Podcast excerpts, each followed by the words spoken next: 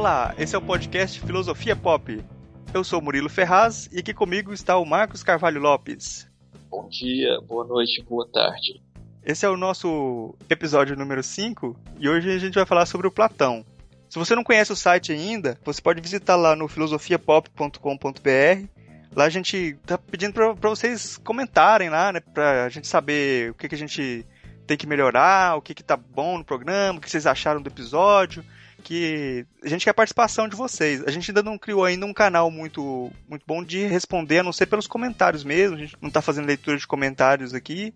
A gente vai pensar ainda numa, numa ideia de ter essa, esse diálogo maior né, de, com o pessoal. E lá no post também a gente vai publicar é, o endereço de contato, de rede social, de e-mail, para você entrar em contato com a gente.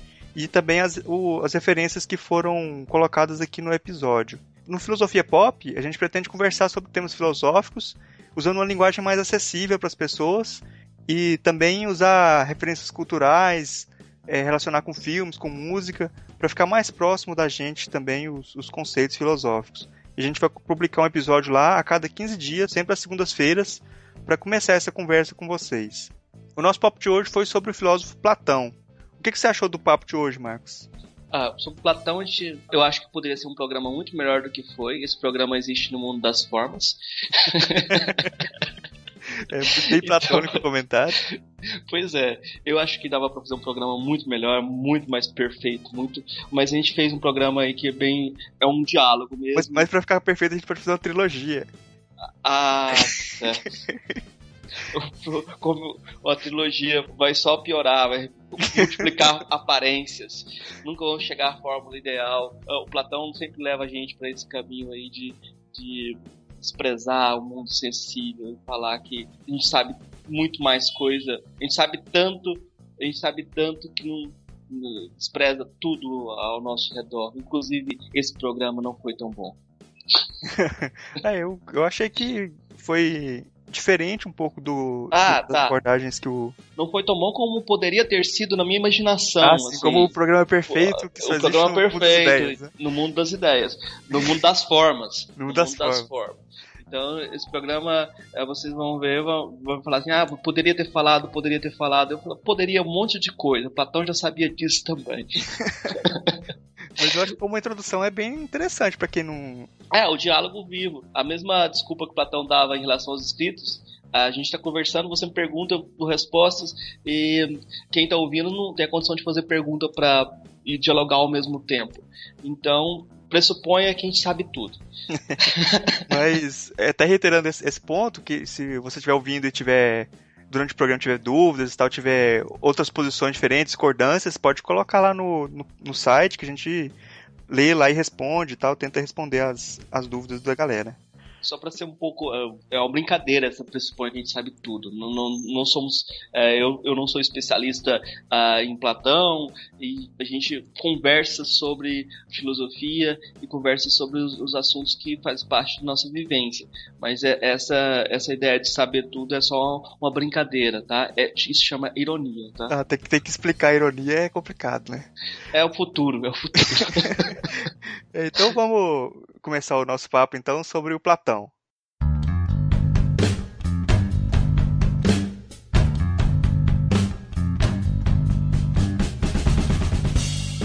É, hoje a gente vai falar sobre um filósofo que é muito importante para a história da filosofia. Acho que quase todos os programas anteriores que a gente gravou, a gente acabou citando alguma coisa sobre, sobre ele, que é o Platão. E, e quem que era o Platão, Marcos? Puxa, aí quem era o Platão é uma pergunta bem ampla, assim. Quando ele morreu, quando Platão morreu, a academia, os herdeiros da academia começaram a falar que o Platão era, era já filho diretamente do deus Apolo. Quando ele nasceu, as abelhas sagradas do Monte Metos desceram e colocaram mel diretamente na boca dele. Então, essa ideia de que Platão era um deus uh, foi propagada, o filho de um deus, foi propagada já na, na antiguidade, construindo uma mitologia em torno do nome dele. Logo depois da morte dele, a única explicação que tinham para a filosofia de Platão era falar: olha, o cara não é humano, o cara é mais que humano. Outros teóricos modernos acabam colocando a coisa mais ou menos nesse sentido. Eles vão falar que a filosofia depende de Platão. Platão é o inventor da filosofia. Um filósofo inglês, Alfred Whitehead, ele diz que toda a filosofia ocidental não são mais do que notas de rodapé para a filosofia de Platão. E o Richard Hort acrescenta e amplia esse conceito. Acho que não só a filosofia ocidental, mas toda a cultura ocidental depende de Platão. Então, quando você pergunta quem é Platão, eu não posso dar nenhuma resposta, porque Platão é muito amplo. Qualquer um que tentar definir a obra de Platão ou a figura de Platão vai incorrer em erro. Mas uma coisa que dá para falar é que Platão era alguém, um aristocrata de Atenas. Ele era filho de atenienses viveu entre o século V e o século IV a.C. em Atenas, no momento que Atenas estava em decadência.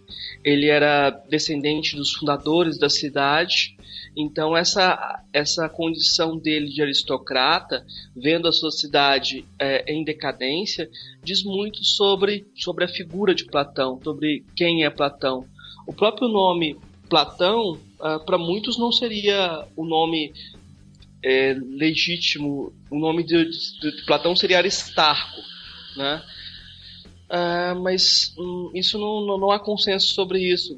Ah, uma historiadora muito importante chamada Julianas, ela diz que não é, não é factível que um nome importante como Platão fosse chamado por um apelido durante toda a sua vida, né? Então ela acha que essa ideia de que tinha um nome, outro nome não é, não, não se justifica. Uh, de qualquer forma, o nome Platão significaria ombros largos, uh, se referindo à amplitude das habilidades de Platão, amplitude do, das habilidades literárias, ou porque ele tinha ombros largos mesmo, porque ele era, ele era lutador, ele queria se destacar na, na dentro da luta greco-romana uh, nas Olimpíadas. Parece que não teve muito sucesso nesse sentido. Foi mais bem sucedido como pensador, né? Ele fracassou também como quando tentou ser poeta, né? Ele queria ser poeta trágico e dizem que ele encontrou Sócrates no meio do caminho e Sócrates o incitou a conversar sobre o, sentido daquele escrito e ele desistiu de participar da, do concurso de tragédias e queimou seus escritos trágicos. Uh, isso é um, um, uma das lendas que contam sobre Platão. Essas historinhas sobre a vida do, dos filósofos acabam sendo muito importantes, porque na época a filosofia não se separava do modo de vida. Então é, é importante pensar que Platão era uma figura muito admirada na antiguidade. Até por isso, uh, hoje a gente tem preservado todas as obras que Platão deixou escritas. Todos os diálogos que ele escreveu estão preservados. O mesmo não acontece com diversos outros autores, mesmo os, os, autores, os escritores de tragédias, de comédias gregas, foram, a gente perdeu a maioria, a grande maioria das obras, porque Platão a gente tem tudo. É menos as que ele queimou, né? É, aí tá. tudo bem, você ganhou. e, mas as obras dele, assim, quais são as principais dele que, que chegaram, que tem mais influência hoje? Oh, o Platão vai, vai escrever sempre na maioria das vezes, diálogos. Eu falei sempre, já coloquei na maioria das vezes na sequência. É, ele escreve geralmente diálogos, em muitos deles, uh, nos principais deles, a figura Sócrates é o personagem principal. E tem atribuído a ele algumas cartas, mas essas cartas são de autoria duvidosa. Se você ver atribuído a ele, tem até um poema também para um amigo dele lá de Siracusa, mas uh, a obra principal de Platão, se você pergunta isso, cada época vai dar uma resposta diferente. Até os, o, no Renascimento, a obra principal do Platão eles, era o Timeu. Eles viam o Timeu como a obra mais importante. Uh, a partir do século XVIII, XIX, começou a, a se concentrar, a concentrar o estudo de Platão na República. E parece ser justificado isso. Parece que a República é um sumário das principais ideias de Platão. Mas em termos de realização literária, se você me perguntar uma obra que é legal para ser lida, que pode ser lida como um romance, uh, você tem um banquete como maior realização literária de Platão. É, essas duas obras seriam as mais, mais importantes na, na, contemporaneidade. A obra do Platão é fácil, é de fácil leitura ou é meio complicado para quem está começando, para quem tem muito domínio da filosofia? a obra de Platão, ela, ela não, não, não me parece que ela seja das mais difíceis de você começar a lê-la, mas o problema está no tipo de disciplina mental que ela acaba impondo para a pessoa. Se você não tiver paciência de tentar entender os argumentos de Platão nos termos dele, você vai rapidamente rejeitar os textos e vai perceber um monte de questões outras que poderiam ser colocadas que Platão não coloca. Uh, então é necessário um, uma certa paciência para você pensar junto com Platão e tentar entender os termos que ele está colocando. Eu acho que um, um leitor consegue se aproximar de alguns textos com mais facilidade, de, outro, de outros teria mais dificuldade. Um banquete, por exemplo, eu acho que é uma leitura que você consegue fazer sozinho, mas talvez você não tenha bons resultados, bons resultados, porque essa facilidade ela acaba sendo uma aparência. Platão mesmo previa isso. Ele, é, num diálogo dele chamado Fedro, ele coloca, é, ele rejeita a linguagem escrita como se ela é, como se o, a palavra escrita fosse um artifício que reduzisse a capacidade de memória das pessoas e substituísse o diálogo vivo. Você, ao invés de conversar com, as, com a pessoa diretamente, você é, procuraria nos textos respostas que valeriam em qualquer circunstância. E Platão não acreditava que havia esse tipo de é, respostas que valessem em qualquer circunstância. O, o, diálogo vivo seria muito mais importante do que aquilo que está escrito. Uh, as pessoas podiam também deturpar aquilo que estava escrito, você não teria condição de responder. Então, Platão tinha um, um pé atrás em relação às doutrinas escritas. Elas serviram para divulgar a concepção dele de filosofia, mas já na antiguidade acusavam Platão de, de ao ter escrito, ter propor, proporcionado a possibilidade para que alguns filosofassem de forma superficial. Então é um risco uh, sempre lidar com Platão. Qualquer diálogo de Platão você vai encontrar muita teoria por trás, muitos textos escritos sobre ele. Então é sempre um labirinto a obra de Platão. Por mais que pareça simples, ela tem eh, uma densidade muito grande. Por exemplo, Uh, no texto grego da República, uh, você tem o começo do, diálogo com a palavra, uma palavra grega que significa desceu, dizendo que Sócrates desceu até o porto, né? Essa, essa palavra desceu no início do diálogo, para quem vê o diálogo como um todo, já é uma, pode ser um, pensada como uma referência até a ideia de que, que do, do filósofo que sobe para fora da caverna e volta, desce, né? Esse tipo de interpretação só pode ser dada, só pode ser feita por quem lê diretamente no grego. Na tradução, nas traduções em língua portuguesa, os tradutores, na maioria das vezes, não colocam esse, não, não colocam esse termo desceu, né? Então acaba uh, sendo um jogo muito complicado. Uma dificuldade que tem na leitura de Platão é isso, né? Que a obra dele, por ser, ser tão importante para a história da filosofia e já ter passado tanto tempo, tem muitas interpretações e reinterpretações do, dos livros dele, né? Então, quando você vai ler diretamente, você perde um pouco dessas reinterpretações. Né? Você teria que ler outras coisas para entender como ela é entendida hoje, né? Sim, o, o diálogo de Platão, os diálogos escritos por Platão seriam uma espécie de é, propaganda para que as pessoas viessem para estudar com ele dentro da academia, um convite para que as pessoas modificassem sua forma de vida. Platão estava muito interessado é, em modificar a vida das pessoas. A grande questão dele era como as pessoas deveriam viver, né? Então, talvez a gente tenha dado muito, muita ênfase a, até a questão do, dos escritos do Platão, uh, como se eles tivessem uma teoria, um grande sistema, quando provavelmente para Platão o mais importante é, era contribuir para a transformação da vida das pessoas e da vida da sociedade dele. Nesse sentido, ele criou uma escola, criou academia, né?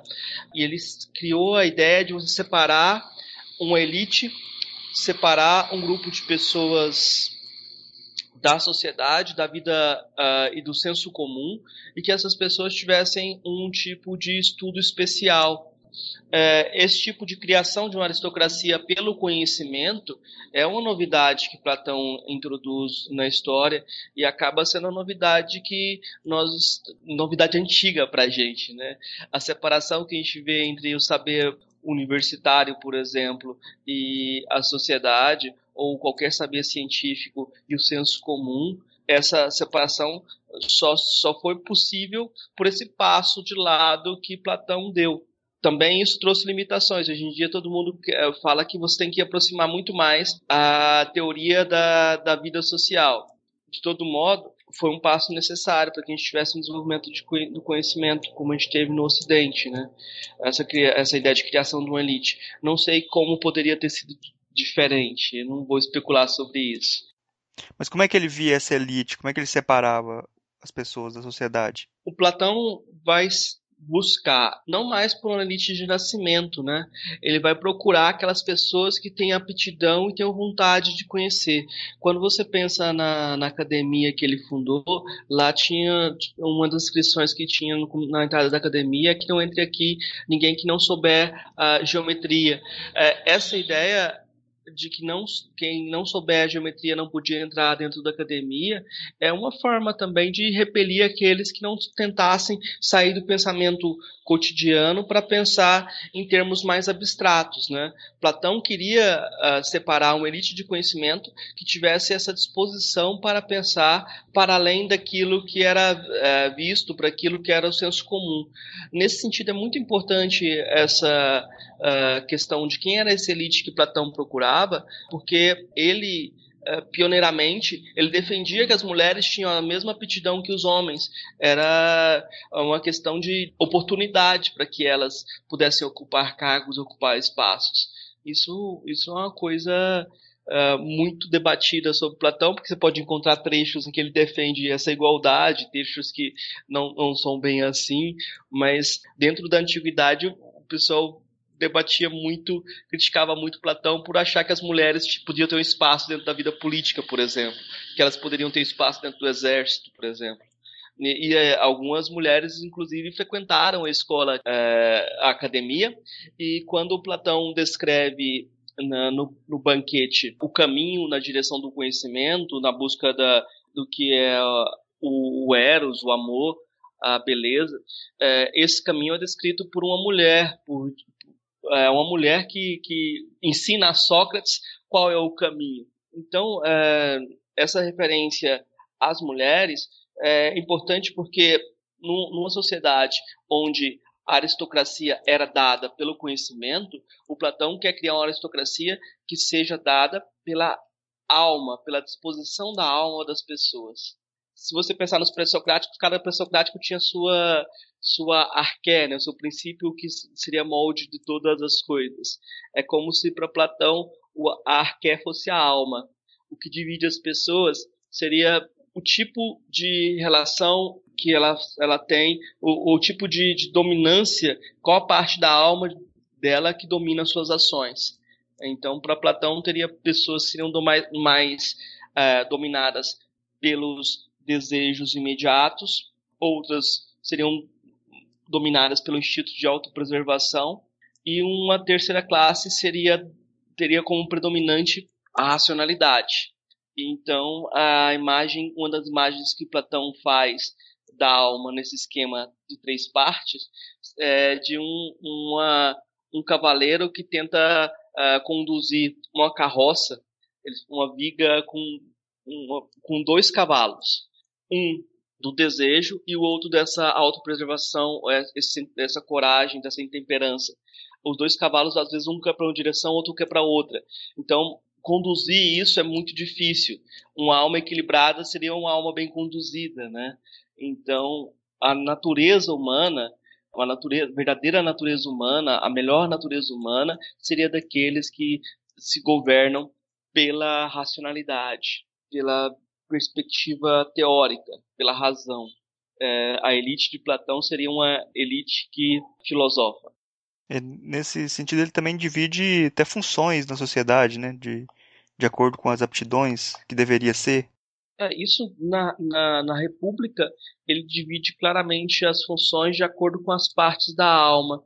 Os gregos tinham muito a, a ideia de um telos, uma finalidade. Toda coisa deveria ter uma finalidade, um espaço de destinação. Assim como você planta uma semente uh, de laranja e nasce um, um pé de laranjeira, não pode nas, nascer outra coisa.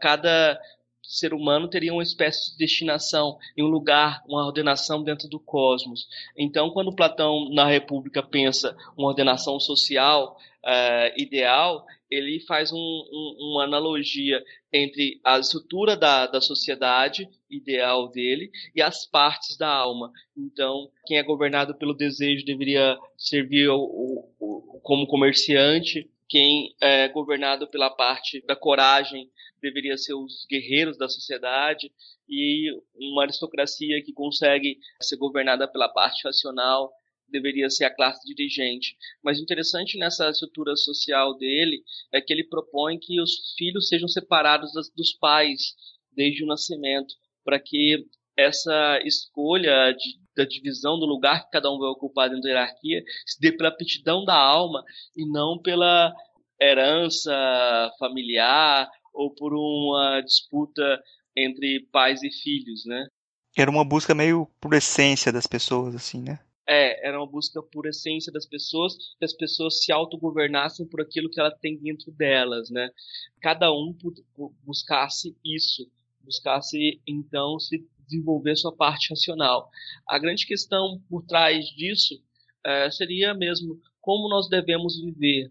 Platão está propondo que as pessoas modifiquem sua forma de vida. Vão falar, ele vai considerar que a forma como as pessoas vivem não é a melhor. Elas têm que procurar questionar sua forma de vida para viver melhor.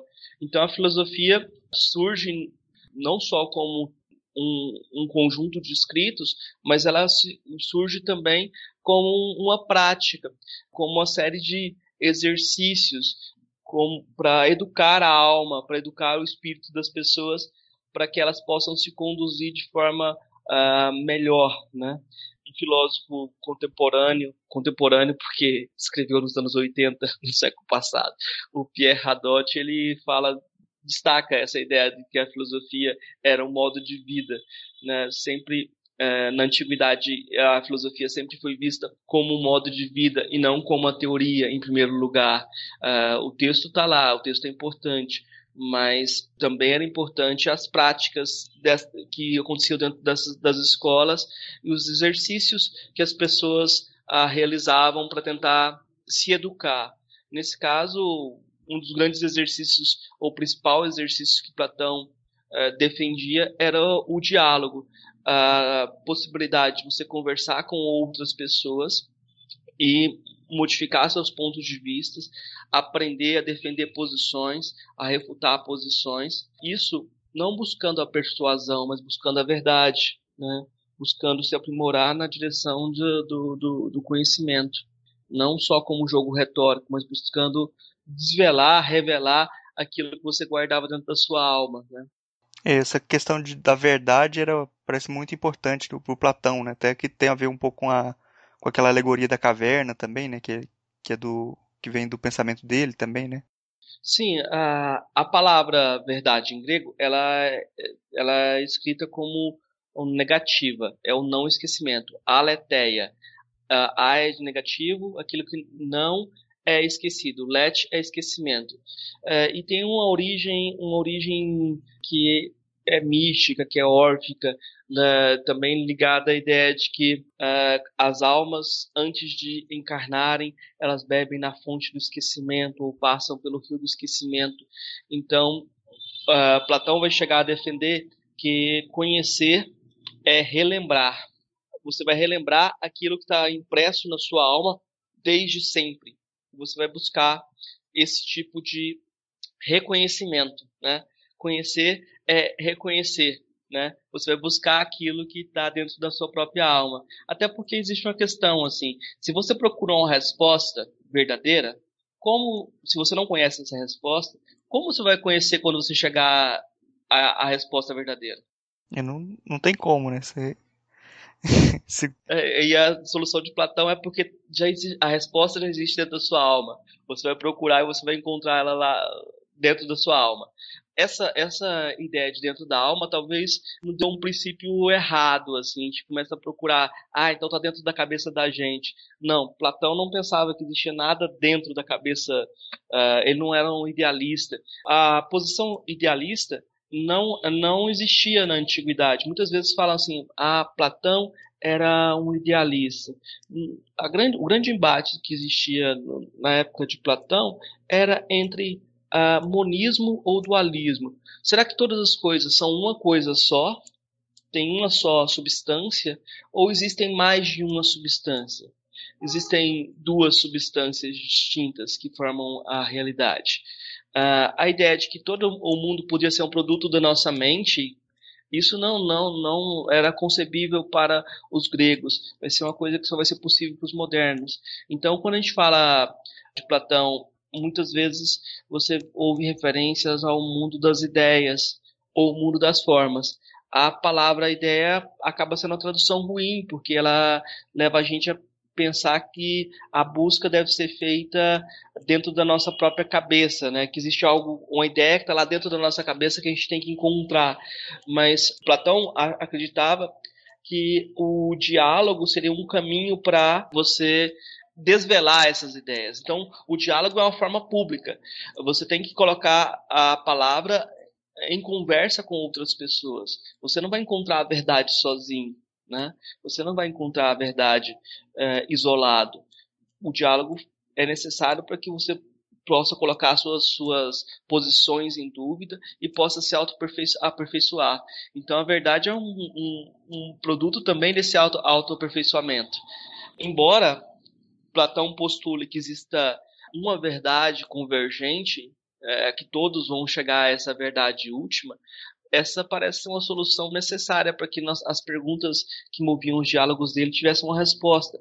Se ele, ele sempre partia de perguntas por essências, por exemplo, o que é o bem, o que é o belo, o que é o justo. E é, então ele pressupõe que existe uma resposta. É essa resposta? Você nunca vai encontrar ela dada no diálogo, nos diálogos platônicos. Mas essa pressuposição parece justificar a própria prática do diálogo. Estamos dialogando, estamos buscando chegar a essa resposta. Mas na, naquela, no mito da caverna do Platão, é, não tem essa ideia de que existe uma, uma verdade que, que, que você vai alcançar? É, o mito da caverna, ele ocupa um lugar na, dentro da, da República que é um lugar muito importante. Porque Platão estava pensando assim, ah, como eu vou construir uma, sociedade que seja totalmente justa, né? O Sócrates vai, é, o personagem de Sócrates no, no, no, no diálogo vai tentar então responder como seria essa sociedade totalmente justa. E aí ele vai pensar primeiro como seria a educação das crianças, como você vai desenvolver a educação moral das crianças para que elas possam então se adequar a essa sociedade justa. Vai pensar nos mitos que são necessários ensinar as crianças. A grande questão que depois surge é como você vai educar os adultos, né? como você vai educar aquelas pessoas que já são maiores para que elas percebam que a importância do conhecimento, a importância da filosofia. E aí, para tentar mostrar para essas pessoas que é, não foram educadas filosoficamente desde criança a importância da filosofia, é que Platão introduz essa alegoria da caverna, né? Então, é, isso é interessante. Ela é colocada para ensinar aqueles que não, não filosofam, mostrar para aqueles que não filosofam a importância da filosofia. Então, de certa forma, quem fica preso à alegoria da caverna e acha que ela é a essência da filosofia, vai ser justamente aqueles que nunca vão filosofar, né? Na imagem da alegoria da caverna, você tem é, pessoas que estão acorrentadas dentro no, do, no fundo de uma de uma caverna e elas veem objetos passando, sombras sendo projetadas no fundo dessa caverna, elas estão amarradas de um, um modo que elas só podem olhar nessa, nessa direção, elas veem sombras sendo projetadas e elas tomam essas sombras como a realidade. A partir do momento que elas só veem sombras, algumas das pessoas vão, vão observar a regularidade das sombras e vão inferir aí uma, uma espécie de conhecimento. Mas Platão nessa situação, ele está querendo descrever o senso comum, porque ele vai postular então que se alguém se, se libertasse das correias que o prendem nessa condição de olhar fixo para o fundo da caverna, ele poderia perceber que atrás dele estariam uh, uma fogueira e que pessoas passariam carregando objetos uh, e esse, essas pessoas que passam carregando objetos é que projetariam as sombras que ele observava no fundo da caverna. Então tudo aquilo que ele observava como fonte de, das suas opiniões eram aparências. Então essa pessoa que se libertou poderia é, ficar acomodada a voltar a olhar as sombras, porque é mais fácil fazer isso. Mas se ela tivesse uh, coragem e tivesse muita resignação, ela podia tentar sair da, da, da, do lugar que ela estava e tentar sair da caverna. Esse caminho de se elevar, sair de dentro da caverna para fora, é um caminho muito difícil, porque os olhos não estão acostumados a observar a, a luz, a lidar com a luz, e, e isso para isso seria necessário aprendizado e resignação. Né? Só que quando a pessoa conseguisse efetivamente nessa busca que ela está fazendo da verdade, sair da caverna, ela ia perceber a, a realidade como ela é. Ela ia começar a olhar o mundo uh, de outra forma. Um mundo onde ela poderia ver as coisas como são, não mais sombras. Ela poderia, nesse caso, olhar os objetos diretamente, mas olhar para a própria fonte da, de toda a verdade. Essa fonte de toda a verdade seria o próprio Sol. De início, ela não poderia olhar o Sol diretamente, ela teria que olhar o Sol refletido na água, educando o seu olhar até poder olhar o Sol diretamente. Depois que ela contempla o Sol, nesse caso o Sol representa o bem, a verdade última, ela teria todo o conhecimento e ela teria então uma situação em que ela teria uma, uma espécie de completude, de saber total. A partir daí, Platão que se questiona por que, que ela voltaria para a caverna? Para ela seria uma coisa difícil voltar para a caverna, já que ela já contemplou a verdade, contemplou o bem, pra, por que compartilhar isso com os outros? Mas ele coloca então a pessoa que contemplou a verdade volta agora para corrigir o olhar dos acorrentados. Ela volta para a caverna de certa forma, por piedade dos acorrentados, para tentar corrigi-los. Falar: olha, o que vocês estão vendo não é a verdade. A verdade é outra coisa. O que você vê são aparências. Com, com essa alegoria, Platão separa aparência e, e realidade. Né? Ele separa o lado de dentro da caverna, que seria o, as aparências, que seria o mundo sensível, uh, o mundo no, das nossas experiências materiais, todo ele é feito de mudança, as coisas mudam o tempo todo, a gente não, não teria conhecimento, mas apenas opiniões, porque não haveria como ter estabilidade de nada para gerar algum tipo de conhecimento. Mas a partir do momento que a gente consegue perceber isso e buscar educar nosso, nosso pensamento a partir das formas abstratas, buscando, por exemplo, compreender a geometria, que nos leva a sair das, do que é cotidiano uh, buscando nos educar pelo diálogo, pela dialética, seguindo perguntas que, como essa, o que é o amor, o que é a verdade, nós poderíamos nos educar até o ponto de contemplar a realidade como ela é. É isso que Platão conta no mito da caverna. Mas quando a pessoa volta para socorrer os acorrentados, para ensiná-los, os ignorantes não estão prontos para ser ensinados provavelmente essa pessoa que volta seria assassinada, né? Porque fere as opiniões das pessoas, o seu senso comum. Uh, nesse sentido, é fácil aproximar a figura do, do, filósofo que se libertou e contemplou a verdade e volta para educar os demais com a figura de Sócrates, uh, que foi acabou sendo condenado pela cidade de Atenas à morte por questionar as crenças que as pessoas tinham como verdadeiras, como as crenças uh, sobre, sobre o mundo. Uh, na medida que ele questionava uh, o que as pessoas tomavam como verdade, ele acabou sendo objeto de fúria das pessoas, né? O Sócrates aparece muito no, nos escritos do Platão, né? Um personagem que aparece. A gente só praticamente só conhece o Sócrates pelo, pelo que Platão escreveu, né? Não, você, você tem outras fontes de, sobre Sócrates. Você tem dois textos de Xenofonte sobre Sócrates. Xenofonte era um general e faz uma descrição do, do, do Sócrates muito ligada a uma busca ética, a uma busca por conhecimento sobre como conduzir sua vida e também há outro texto, também importante, uma comédia de Aristófanes chamada As Nuvens, que foi feita e tem como, tendo como personagem principal Sócrates, é, fazendo uma grande acusação com a vida de Sócrates, né, colocando ele como motivo de, de riso. Na, na, na comédia do Aristófanes, é interessante é, pensar que o Sócrates seria motivo de riso por conta da soberba, né? Ele tentaria ter um conhecimento que ele não tem. E as figuras retóricas que existiam dentro da comédia, geralmente era essa soberba e a ironia. Por outro lado, você é, não mostrar aquele conhecimento que você tem, né? Platão inverte essa relação. Ele coloca Platão, Platão coloca Sócrates como irônico e coloca os adversários de Sócrates como so, pessoas que têm soberba. Ele coloca os sofistas como aqueles que reivindicam um saber que não têm.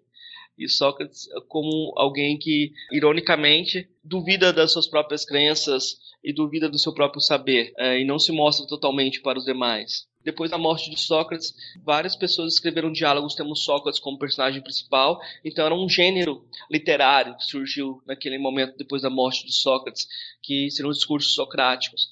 Então Platão foi mais um dos que escreveu tendo como personagem Sócrates. Chegou até nós os escritos de Platão, mas você tem também um escrito de um banquete escrito por Xenofonte, também tendo Sócrates como personagem principal. A grande questão que fica seria como você pode separar o que é de Sócrates e o que é de Platão. E essa, essa questão ela é bem difícil de ser respondida, mas o, o, há um consenso entre os, os estudiosos de que os primeiros diálogos que Platão escreveu, nos primeiros diálogos ele estaria representando um Sócrates histórico, um Sócrates que faz questões ah, morais sobre essências, mas nunca tem uma resposta definitiva. Ele, eh, todas as, as investigações dele chegavam a uma situação de aporia. O Sócrates praticaria um jogo de perguntas e respostas curtas, uh, diferentemente dos, dos sofistas que produziam grandes discursos. O Sócrates estaria tentando colocar as crenças das pessoas em jogo, mas pressupondo que existia uma conexão entre conhecimento e virtude. Para Sócrates, aquela pessoa que conhece, ela vai agir de forma justa. Ele cria um, algo que você marca de todo o pensamento filosófico posterior, a conexão entre conhecimento e a atitude, a, a ética, a conduta ética. Para você ser ético, você tem que ter conhecimento. Então, Sócrates inaugura o que a gente chama de intelectualismo. Aquele que sabe vai agir melhor porque sabe. Né? É, esse intelectualismo ele compartilha com Platão e com a grande parte da filosofia posterior. A ideia de que o conhecimento é um pré-requisito para a conduta ética. Quem tem conhecimento age de forma mais, agiria de forma mais correta. Então, a investigação de Sócrates seria uma investigação em busca de também uh, melhorar a forma das pessoas viverem mas uh, no, diferentemente de Sócrates, nos diálogos intermediários, Platão começa a postular uh, essa teoria que eu comentei sobre reminiscência, uma teoria da, da alma, como se a alma tivesse presente conhecimentos anteriores. Essa teoria provavelmente não era de Sócrates, e essa ideia de que existem formas também não é uma ideia que pertencia a Sócrates. Então, Platão começa, a, de certa forma, a propor respostas finais que não estariam na boca de Sócrates. Sócrates não teria chegado a resultado nenhum, não teria uma, uma teoria própria. E Platão começa a desenvolver uh, uma perspectiva teórica. Né? Até por isso, nos diálogos finais uh, de Platão, no período final de, das obras de Platão, Sócrates praticamente desaparece dos diálogos. Nos últimos diálogos, Sócrates ou ocupa a posição periférica ou nem aparece somente em dois deles uh, Sócrates tem uma, uma função maior, principalmente no Filebo, mas aí o, o tema, como o tema é, são questões morais, parece que o tema pedia a figura de Sócrates. De certa forma, Platão, por ter escrito, se tornou maior que Sócrates, ou se tornou alguém mais reconhecido que Sócrates. É, mas o Sócrates também acaba sendo ele que divide a filosofia entre antes e depois dele, né? Mas é, esse é o esse é o grande o grande embaraço, né? Se você toma a filosofia como forma de vida, todos vão se referir a Sócrates, assim como existe antes e depois de Cristo dentro da religião cristã, você tem antes e depois de Sócrates dentro da filosofia. Mas o, quem inventou a filosofia? tem aquela definição é, é, de que Sócrates viveu a filosofia, Platão escreveu filosofia, Aristóteles sistematizou a filosofia. Porque se você não encontra em, em Platão as áreas do conhecimento, as questões separadas, você encontra diálogos, onde as, as questões filosóficas, éticas, estão misturadas com outras questões distintas. O Aristóteles vai ser o primeiro a tentar sistematizar a filosofia. O Aristóteles era discípulo de Platão? Sim, Aristóteles era, estudou mais de 20 anos lá né, com Platão dentro da academia. Então você tem essa, essa tríade, né? Sócrates foi professor de Platão durante oito anos, mais ou menos, sete, oito anos que os dois tiveram convivência. Depois Platão funda a academia, propriamente. O Sócrates não tinha uma escola, ele conversava com as pessoas dentro da praça pública e as pessoas seguiam ele uh, na busca de, desse tipo de, de investigação que ele conduzia procurando um saber diverso daqueles que era oferecido pelos sofistas e pelos poetas. Os sofistas não ofereciam nenhuma ideia de, de verdade. É, Para ele, a verdade é aquilo que era útil. Eles vendiam um conhecimento, eles vendiam um saber. Né? Já Sócrates postulava que era possível ter alguma verdade, uh, existiria alguma verdade. Talvez ela não fosse acessível totalmente aos homens, mas na medida do possível do diálogo você podia se aproximar dessa verdade. Né? Nisso também ele se diferencia dos poetas, que era a forma de educação tradicional. O Platão e o Sócrates são muito críticos dos poetas porque parece que com a poesia você pode justificar qualquer coisa. Você interpreta a poesia de acordo com seus interesses. É como se na na poesia e na sofística sempre tivesse a possibilidade de ter vários, várias razões. Não, Platão segue Sócrates nessa busca de uma razão única. É possível só uma única verdade. Mas uh, com certeza, se Platão não tivesse escrito seus diálogos, nós hoje não teríamos a filosofia como nós a conhecemos. Como gênero de discurso, como texto, Platão inventa a filosofia. De certa forma, e muito, a gente pode dizer até que ele inventa Sócrates também, né? Em grande parte, a, o grande mistério que tem por trás de Sócrates, o grande renome que Sócrates tem, depende muito dos escritos de Platão. Mas Platão é um autor que não deve ser reduzido, é um autor muito, muito desafiador por isso. Você nunca pode achar que, que compreendeu totalmente a filosofia de Platão. Não se deve reduzir Platão a alguém que, que era um utópico simplesmente. Ele era uma pessoa muito complexa e muito rica. É, e o, como tem tanta coisa assim para falar do, do, Platão, acho que não tem nem como a gente tratar de tudo no, no curto espaço de tempo que a gente tem no, não, é nesse programa aqui, né? É impossível. É impossível tratar Então, assim, tudo. acho que a gente já tem um, um tempo bom aqui de programa. Você tem alguma coisa para fechar? O, esse, esse, primeiro programa sobre Platão, que eu acho que a gente vai poder até voltar depois no tema depois, ou você acha que a gente já pode partir para as indicações? Tá, então tá. Então vamos para as indicações, então. Você tem alguma coisa hoje para indicar para a gente sobre, sobre o Platão, sobre o pensamento de Platão? Algum filme, música, essas, ou, ou livros mesmo? Bem, eu, eu, hoje eu trouxe livros, uh, não trouxe tantas, tantas referências culturais assim de Platão.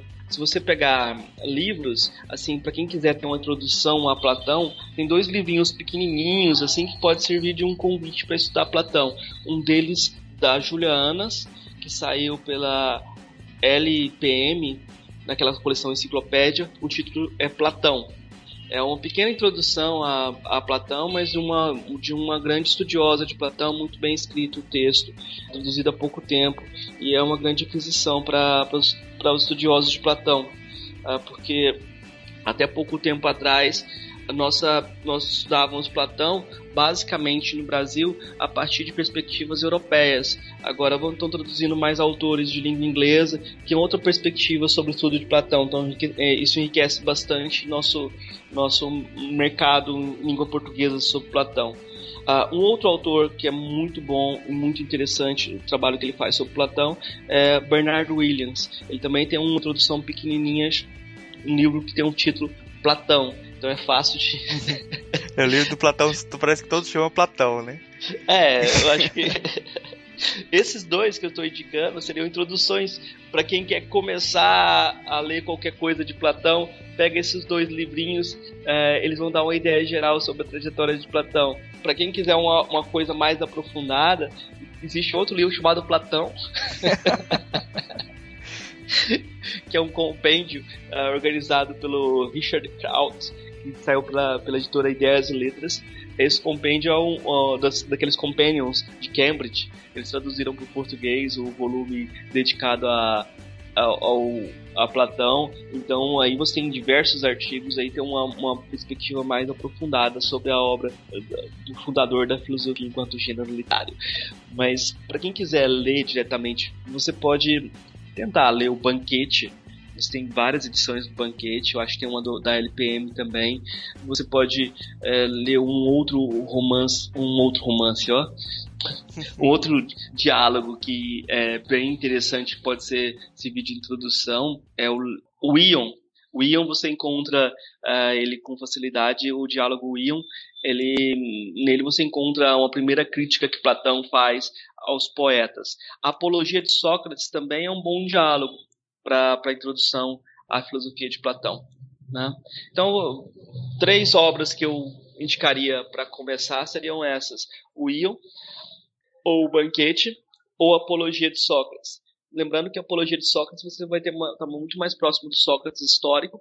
Ele não é propriamente um diálogo, é um discurso que seria o discurso de defesa de Sócrates ante a acusação da cidade de Atenas de, de que ele corrompia os jovens e não respeitava os deuses da cidade. Uh, eu acho que essas indicações são. Uh, nada foge, uh, você não pode fugir de ler as obras do Platão diretamente, mas é só para iniciante, para a gente começar a dar uma olhada no Platão, para além daquilo que você tem de indicações muito comuns, por exemplo. Quando eu falo que eu sou filósofo, professor de filosofia, alguém me pergunta assim: Você conhece a alegoria de, da caverna de Maurício de Souza? Aí, aí, eu falo, poxa, eu conheço, mas aquilo ali não é bem o que Platão queria dizer. A Alegoria da Caverna ali não, não diz bem o que Platão queria dizer, porque Platão está tentando falar que o mundo sensível não é a fonte de conhecimento. Ele não está criticando a televisão. A televisão seria mais mundo sensível, seria outro plano ainda de aparência, né? mais um plano de aparência. Mas esse tipo de interpretação acaba sendo um, um erro comum é, e acaba sendo um erro que se impõe, porque eu já vi grandes scholars incorrendo no mesmo tipo de interpretação de comparar a caverna com o cinema, com a televisão, né? Mas é interessante uh, colocar que para Platão a busca de um, do, do, tipo de conhecimento que ele está procurando é um conhecimento abstrato que não seria possível no mundo sensível, não seria uh, factível no mundo sensível. De certa forma, Platão inventa esse homem teórico e o homem teórico, a busca do homem teórico acaba sendo uma busca por um tipo de passividade que ele só vai encontrar na morte. A ideia do espectador neutro, é a ideia de você procurar ser um espectador neutro das coisas como elas são. Você não se levar pelas paixões, pelo, pelos desejos, uh, de forma nenhuma. É bacana, então, as indicações. É, hoje não vai ter indicações de, de filmes e música, né? Você não, não trouxe nenhum Ah, você pode, você pode ver um filme. Eu vou, vou, vou citar o Matrix, como sempre. Se você for pensar em filme para se aproximar um pouco de Platão, é difícil encontrar filmes porque parece que o que Platão propõe ou é representável, é, é algo sublime, uh, que a pessoa vai ter como uma verdade interior que ela não consegue transmitir para os outros, então, ou é de uma ordem lógica que não seria também representável de, em formas de imagem. Mas um, como Platão busca, buscava uma ordem matematizada do mundo, como Platão busca, acha que existe um, uma realidade além daquilo que nós vemos, você pode interpretar nesse sentido o filme Matrix, mas aí você tem um grande problema, porque o filme Matrix ele tem uma perspectiva moderna, então é como se a realidade estivesse dentro do sujeito. E Platão está colocando a coisa para fora. Ele tá, acha que tem uma realidade fora de nós, uma realidade que vai além de nós mesmos, um mundo em outro plano que seria mais verdadeiro que esse mundo que nós vivemos. Sim, acho, que Matrix é uma, uma boa indicação em, em relação a isso. Então a gente pode fechar aqui né, o, programa com as indicações e até o próximo programa então, pessoal. Lado